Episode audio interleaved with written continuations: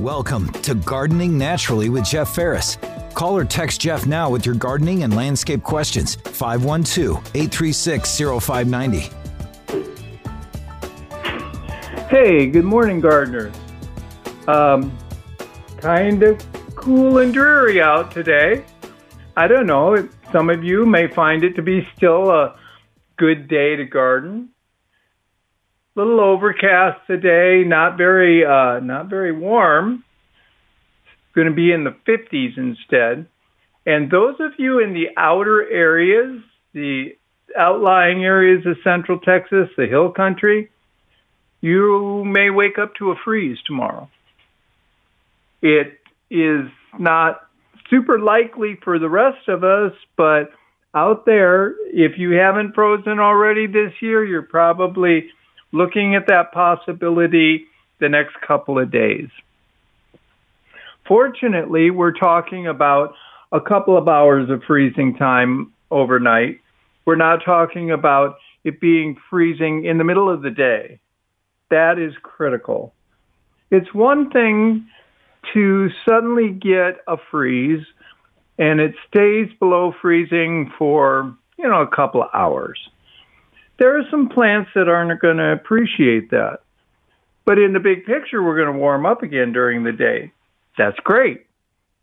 When it's really bad is when we hit freezing and we don't come back above freezing for twenty-four, forty-eight, seventy-two or longer number of hours. That's where we start getting the real cold um, sinking into the soil. We risk breaking pipes, et cetera, et cetera. Not happening this week. Not happening this week. But we may, in some areas, give you a little touch of cold. Those of you trying to keep plants going, good luck. Cover them up. Keep them warm. You know, one of the things I've noticed, uh, aside from, excuse me, aside from uh, lots of uh, weather changes, is I don't know if you've noticed, but there's been a ton of woolly caterpillars running around. They're all fuzzy. They're black. Um, sometimes they're black and orange. They're banded. Um, other times they can be just all black. And they're all woolly. If you look at them, they've got lots of what looks like hair. The other thing about them is they book. You could look at one on the ground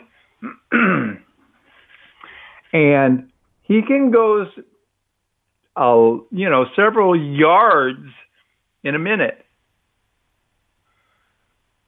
They move super fast. Are they a problem? Nope. Nope. They are opportunistic eaters. Pretty much if it's green, they're going to try to eat it. And you'll normally find them closer to the ground. They become a handful of different uh, moths, very pretty moths. Uh, a lot of times you'll see uh, what's called the leopard moth. It's about oh, inch, inch and a half long, but it's white with spots. Yep, looks like a flying leopard. Quite attractive. They're not dangerous to us. They are like any other caterpillar. They have food needs. So they can nibble on anything from grass to uh, herbs, whatever they can kind of get in their mouth. So you should be noticing a lot of those here recently. Uh, it's fun to watch because I, I've I've got a fairly large piece of property, and I can be walking it and I may encounter four, five, six of these just on a short little walk, and they are just booking along. They are so busy, they don't stop for anything. And, okay, lots of people, lots of people will tell you that the banding on a woolly caterpillar helps determine the severity of the winter. No, it doesn't. Old wives' tale.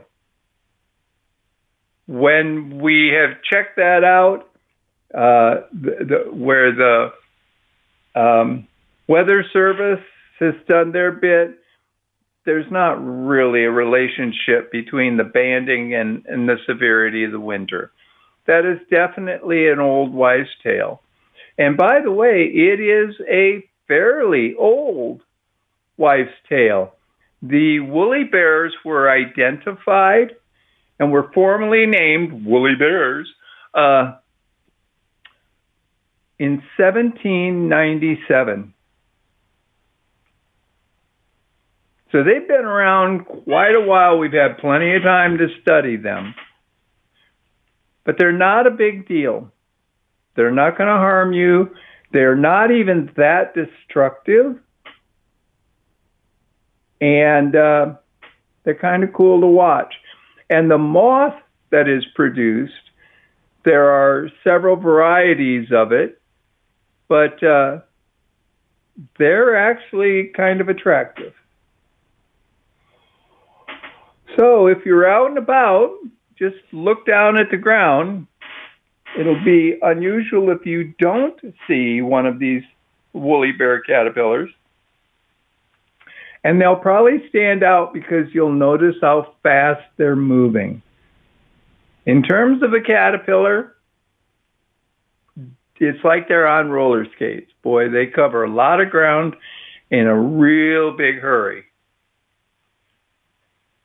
Now, the cold that's coming is a trigger for them. We, we, we're getting temperatures where they're out and about and they're going to make their uh, uh, chrysalis, and away they go. They'll become moths. We'll see them in the spring. Yeah, they make it through the winter, which is pretty cool to think that something as delicate as a moth or a butterfly makes it through our winters, no matter how cold it gets. What else we got going out in the garden? Well, we don't show a lot of rain. Again, another dry week. Now, they got on the weather report that Thursday, we have like a fifty percent chance of rain, but they're talking all of maybe a quarter inch of rain. Not enough, folks. Not enough. So hope for more. Still keep your watering systems available.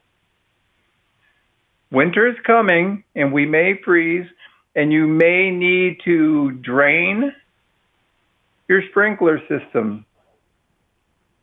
But until we get those cold temps, we're still going to be using it for a while. Folks, this is Gardening Naturally. I need to take a quick break. I'll be back in a minute. This is Gardening Naturally on News Radio K L B J with host Jeff Ferris. Jeff is ready for your calls or text messages at five one two, eight three six, zero five nine zero.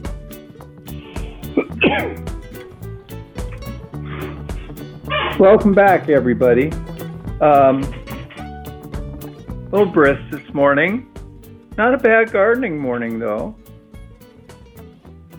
For Fortunately, to be outside, it doesn't look like rain today. Overcast and really windy, but um, probably not any rain. So that's um, that's a good thing if you're planning on being outside. But we desperately need the rain. It is it is getting to be a, a real issue for us.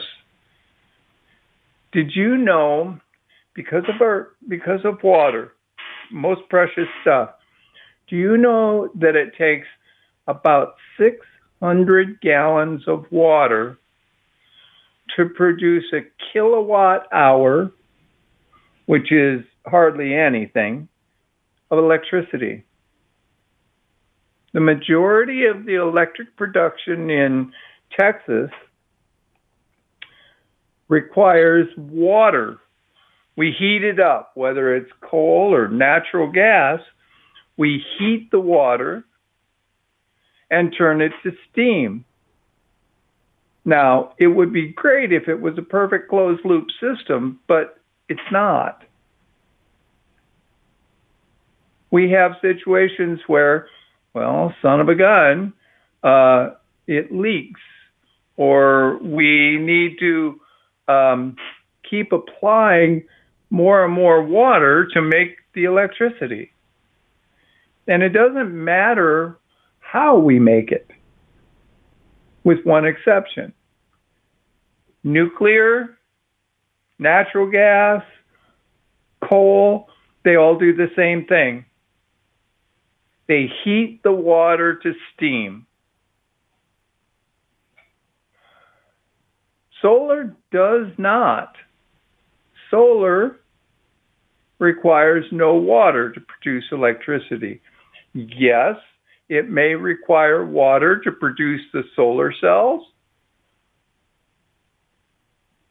but you don't need the water to continue producing the electricity until we can effectively use one hundred percent renewable, like wind and solar and, and or hydro. That's not a big thing here in Texas. When we only have one natural lake, uh, hydropower is not going to be a big one here. But in the Northwest, it's everywhere. It's one of the reasons they have cheaper electricity. We really, truly need more water. Our water table is down too far. Those of you with wells, any of you starting to bump against the uh, bottom of the water table for you? It's not very uh, encouraging, is it? So we really need to get some rain. And not just get rain, we need to capture that rain. Am I talking about rainwater collection? Sure. If you want, you can do rainwater collection easily. A five-gallon bucket collects rainwater. Hey, congratulations. But there are plenty of other do-it-yourself systems you can put in place to capture rainwater. Anything from that five-gallon bucket to a fifty-five-gallon barrel to thousands of gallons in the larger containers. But the real way to capture to capture rainwater is to develop your soil. The better the tilth, meaning that crumbliness of the soil, the more places for water, as it soaks through the soil, to leave molecules of water around that little clump of soil. All those nooks and crannies will hold water molecules. And that keeps the soil moist. That keeps the water local. So the better your soil, the less you're going to need the water, because you're not wasting as much. You know, when we get some of our downpours here, we get flash floods. What causes a flash flood? Well, for the most part, that means that the water that's falling is greater than the amount of water that can be absorbed in the soil. So that means that water runs away and it follows the seven rivers and winds up in the Gulf of Mexico. But it doesn't wind up, it doesn't wind up in our water table where we need it, in the aquifer. Because if your soil is very, very clay, if your soil is very dry and nasty, the caliche, it will water, rain on it, and the water will soak in, but not very fast. And it doesn't take hardly anything to where the soil goes, okay, I'm done, can't take any more water, which means it runs downhill. And we can get such levels of rain that that's where flash floods will occur. The soil moisture will be too high to absorb the rain that is falling. Now, how do we fix it? Well, number one, improving the soil. What are ways to improve the soil? Well, one of the easiest ones is to plant things. The roots of our native plants will break up that soil for us, and it'll be easier to let water store in that soil. It'll reduce the amount of runoff we have to deal with. You can do things like improving the silt of the soil by adding organic matter. Organic matter is food for all those little critters. The amoebas, the parameciums, the, the, um, the bacteria, the fungi. Those things need water to survive. They need organic matter because that's its food. If I have both, that means I'm going to get more and more and more of those little guys. The soil biology, which is the answer to so many problems, from carbon capture to uh, pr- food production, the bigger quantity of soil biology, the better the soil will be, the better the soil, the better its water retention capabilities. Put those things together, and what you're going to have is you're going to have beautiful plants, healthier plants, more disease and pest-resistant plants. Your soil is going to be like a big sponge. When it rains, more and more of it is going to stay on your property. It's going to soak in nice and deep. It's going to drain to the water table where we need it. And we're not going to have that rushing runoff that causes the flash floods. This is not a particularly difficult thing to do. If you're a gardener, whether you're simply putting a, a single plant in the ground, or you've got this unbelievably perfect, really, really full of plant garden, you are doing improvements to the soil simply by the act of putting plants in the ground. You are improving the ability of our soils to absorb and hold water. And that's what we're looking for right now. We need the ability that when we get a quarter inch of rain, which is never enough, it doesn't go anywhere. It stays with us.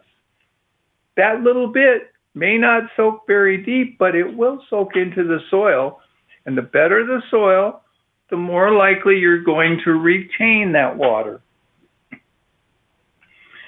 The more water you retain, the better the plants. The better the plants, the more water you can retain. It's a simple circle. So as a gardener, whether you simply are landscaping, whether you simply put in one flower that you really like, whether you've got five hundred square foot garden, you are doing a huge step towards making our soil better and able to retain water. Folks, this is Gardening Naturally. We're at the bottom of the hour. We need a break for the news. We'll be right back. This is Gardening Naturally on News Radio K L B J with host Jeff Ferris. Jeff is ready for your calls or text messages at five one two, eight three six, zero five nine zero.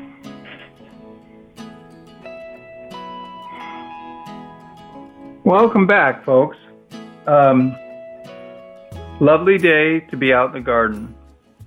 I mean, it's chilly. Uh, put a jacket on. Put a warm hat on. But it's not a bad day to be out there. Now,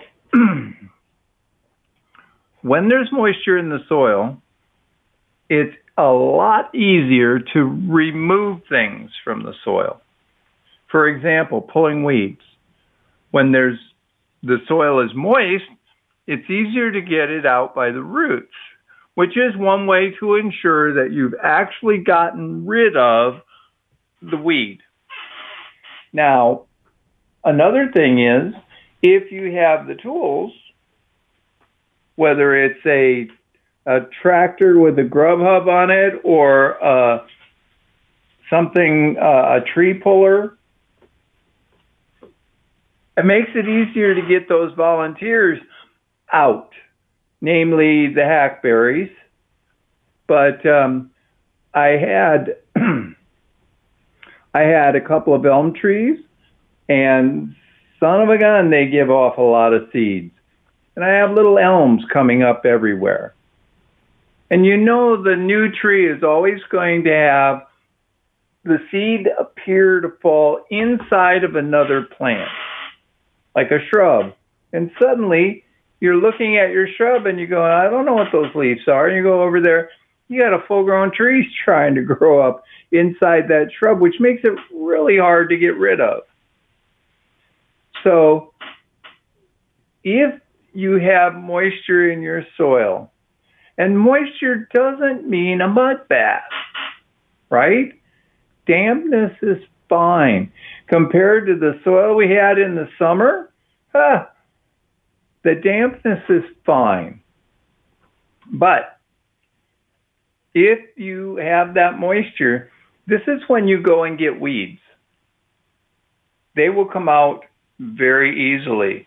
And like I said, if you have the tool, you can. This is a good time to pull up the trees that are volunteering in places you don't want them. It gets to be, shall we say, interesting. It, you you got to battle nature sometimes.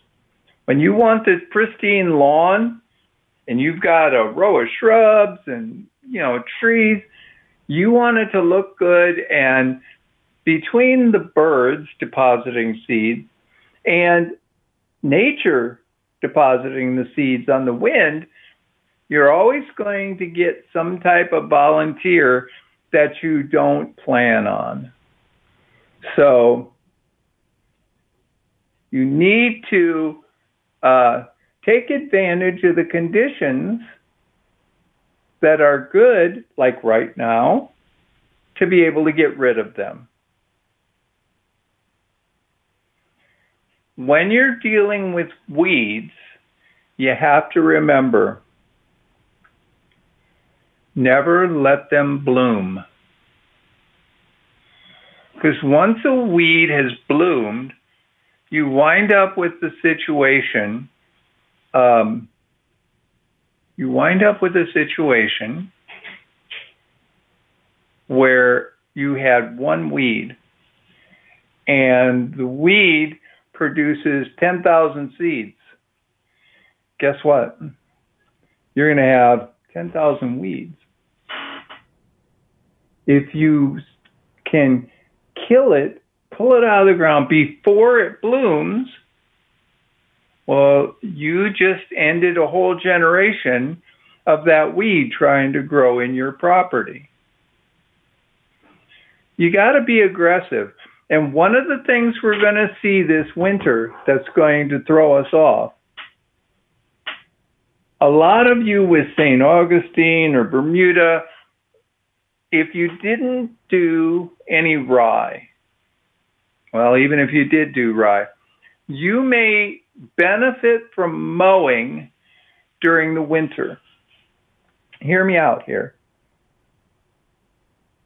Your Saint Augustine, your Bermuda, it's not growing, right? Why should you mow it? Because there will be weeds in it that will be growing. And they will be growing taller than the grass. And they'll be doing their blooming thing. And when they bloom, you're going to have a ton more of those weeds. So even in the winter, look at your property, look at the turf. If you see a bunch of weeds growing up, that means you should probably mow. By mowing, you may kill the weed. At the very least, you cut off the top and prevent it from producing flowers, which means a zillion more seeds. So keep that in mind. Just a quick glance, and, and you obviously... you don't have to mow grass that's not going to get cut, just those tall weeds. Maybe it would be best to just go out and uh, take a weed eater to them. Or go out there and just walk around, reach down and pull the head off the weed. There's some satisfaction in doing that. You know that, folks? Let's go to the phone. This is John. John, what can I help you with? Hey, good morning, Jeff. Uh, I sent you a text with two photos. I have Saint Augustine grass in the front yard next to the uh, street. I have a patch of grass that is probably about uh, three and a half, four feet in diameter. Is that grubs? Is that a fungus? I don't know. Um, it's unlikely it's grubs. That's at the lower end of the list of things that bother our grass. Okay? Okay. It doesn't mean that it's not. It doesn't mean that it's not, but that's, that would not be the first thing you would check for. Is it possible... Um, if I stuck my fingers in the ground where this uh, brown spot is, and I stuck my fingers in the ground in the good grass, will I find there's a difference in soil moisture? Is this a really dry spot or a spot that doesn't drain well? Well, I'm going to tell you in about ten seconds. Okay. Um, it kind of looks like an area you would get if the uh, if it wasn't draining well. You know, I think you're right. I just uh, I'm out in the front right now. Boy, it's cool out here today. Uh, yes, it is. Yes, the green grass, the soil is good and hard. Uh, this other portion is uh, slightly uh, to where I can push down gently. Okay. For whatever reason, that may be the cause of your problem. That little spot right there is not draining properly. Yeah, I think and it is a slight depression in the front yard. Now, that is not going to kill your grass because we're going to have opportunities for the grass and the soil to drain properly. But if you're uh, if you're doing irrigation there, you may want to watch when you turn on one of your zones, especially that zone. You may want to let it run and then come back when it's done and see, okay, which one, you know, is it draining? Is it staying wetter in this area? The fact that it's spongy, that makes me think that there's water there. Now, that sounds like an easy solution, but let's talk about the other things that can be going on. There is a bug called a chinch bug, and it will cause this kind of appearance, especially when it's next to a hot spot like concrete, driveways, roadways. They they like that area, and that's a similar appearance. They chew on the blade of grass. They are normally hot weather bugs. That doesn't make it impossible, but it's not as likely because the weather's been so cool. You can get rid of chinch bugs fairly easily. Um, horticultural oil mixed up according to instructions. Wet the area really good. Come back in a week and do it again. I don't think it's the chinch bugs, but let's go down the checklist anyway to give you options. And also there, of course, is a disease that affects Saint Augustine. It is called take-all root rot. Okay, say that again. Uh, Pink ball? Take, take all root rot. If you were to look at your Saint Augustine, uh, and it had it, the runners that run across the ground, set down roots, put up leaves. The runners are brown, the leaves are brown, and the roots are falling apart. That could be an indicator for take-all root rot. Because you went out there and you see that the soil is spongy, that means it's probably still wetter than the other areas. What can you do about it? Not a whole lot. It'll dry out at some point and even out. I would just pay attention if you're running a sprinkler system or something to make sure you don't overdo it there. Yeah, I'll uh, reduce the uh, sprinkler in that particular part.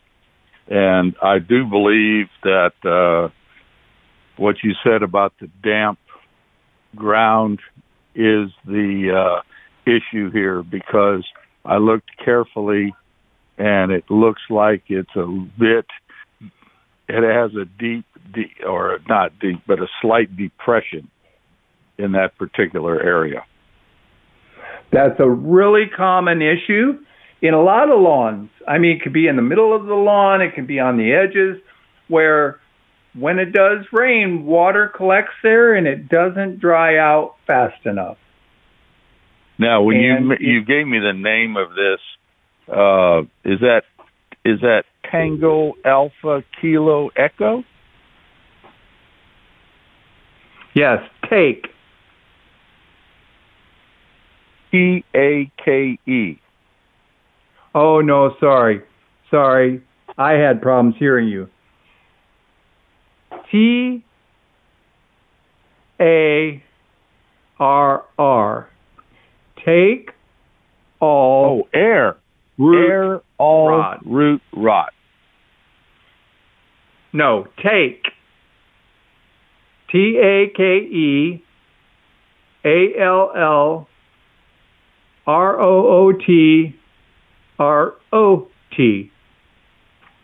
Got it. Got it. What was this E A R O?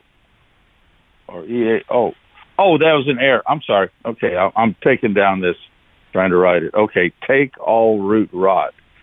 Got it. Yes. Well, I'm certainly going to check on that, and I want to tell you that uh, a while back I had sent you a photo of our... Uh, Uh,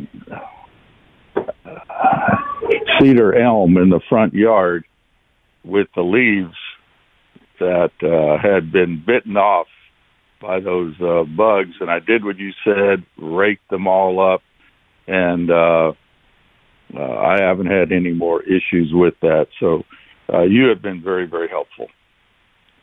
Um, I appreciate that. Uh, by the way, those things can come and go. So they've been gone for a while. That's a great thing, but you may have a year where, surprise, we're back. Just be prepared for it. All right, I'll do that. Jeff, thank you very much for your assistance. Sure, thanks for the call. Folks, this is Gardening Naturally. I need to take a break. We'll be right back. This is Gardening Naturally on News Radio K L B J with host Jeff Ferris. Jeff is ready for your calls or text messages at five one two, eight three six, zero five nine zero. Hey, welcome back, everybody. You know, um, John called and had a bad spot in his lawn.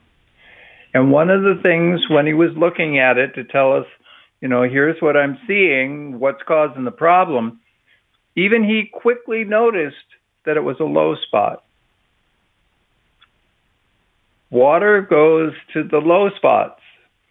So if your yard has pits, it has dips, uh, has a slope on it, you have to kind of begin to learn how to water that property. Now, you can't control rain, but a low spot is going to dry out slower than a higher spot, meaning that low spot can look overwatered. Shady spots won't dry as fast as those out in the sun. That can lead to plants looking overwatered. So look around these spots. Yes, it could be this, it could be that, it could be all these things. But these yellow patches, as you walk through your property, look at them and understand, wow, there's a depression here. When it rains, water goes to the low spot, so that means that spot's getting more water than the rest of your turf, and it's looking bad. Now, how can you correct that? Well, maybe you can't. Maybe you have a slope. Guess what? The bottom of the slope probably looks worse than the top of the slope because you got all that water collecting down there. Runs downhill, right? You can't really adjust that for the rain, but you can adjust how you water. If you have a sprinkler system and uh, If you have a sprinkler system, adjust how long it runs in the low spots. That can correct a lot of ills all on its own. If you have a low spot and you're like, I would really like to make this even, there are products. Uh, one used to be called Lawn Leveler. It was a mix of a good quality compost and a good sand, and they'd blend them together, and you could use that to slowly raise that um, depression so it was level with the rest of the lawn. What happened was the compost encouraged the grass to grow, and the sand made it really easy for it to do so. So you would put down an inch or two of this, the grass would grow up through it. Slowly but surely, you do this frequently, you can get rid of the depression that you have and level out your lawn, then hence calling it Lawn Leveler. That way you didn't have these yellow spots when you watered. That way when it rained, it was less likely to cause you a problem on the low spot. A lot of times, people will figure out that they have what's called brown patch. Brown patch is a disease that requires water. All right? If you are in the middle of summer and you haven't gotten rain and you haven't been watering, it's unlikely you have brown patch. But in the spring and the fall, it shows up because grass gets wet and stays wet for a long period of time. When you identify the brown patch, you really need to look around. Is this a spot that everybody else gets equal water, but this spot's in the shade, so the water doesn't dry out anywhere near as fast? Is this a low spot? Is this a problem drainage spot where water doesn't drain It's just sitting there. Those are conditions that can cause the brown patch. So rather than constantly trying to treat the brown patch, look at resolving the problem that causes it. Brown patch is the symptom. What's the cause? Well, maybe you got a bad sprinkler head and it's throwing more water than it should. Maybe you got a low patch and it's not drying out. Maybe you got a spot in the shade. Maybe there's a place that no matter what you do, it just doesn't dry as fast. Brown patch occurs when the grass stays wet for about ten hours or so. It takes that many hours of the wet conditions to trigger the brown patch disease. Fortunately, it tends to be easy to fix, but why keep fixing it when you can resolve the problem overall? Now, when I talk about it, you need to figure out how to water your property. And, you know, we always talk, don't water the plant, water the soil. We can't control the rain, all right? If we have rain, the plant's getting rain on the leaves. But rain is so much different than city water, water that comes from your well, that it's not as big a problem by any means as when you apply water. So look what's going on. Sometimes it could be as simple as going, wow, I need to run that zone five minutes less, ten minutes less. And you get rid of the problem that keeps causing the brown patch or that keeps drowning your grass to where it won't stay green for you. Sometimes the solution is free. And those are the best kind of solutions, right? You know, it's like, what's the best car? Simple, the one that's paid for. Folks, this is Gardening Naturally. I got a break for the news. I'll catch you all on the other side.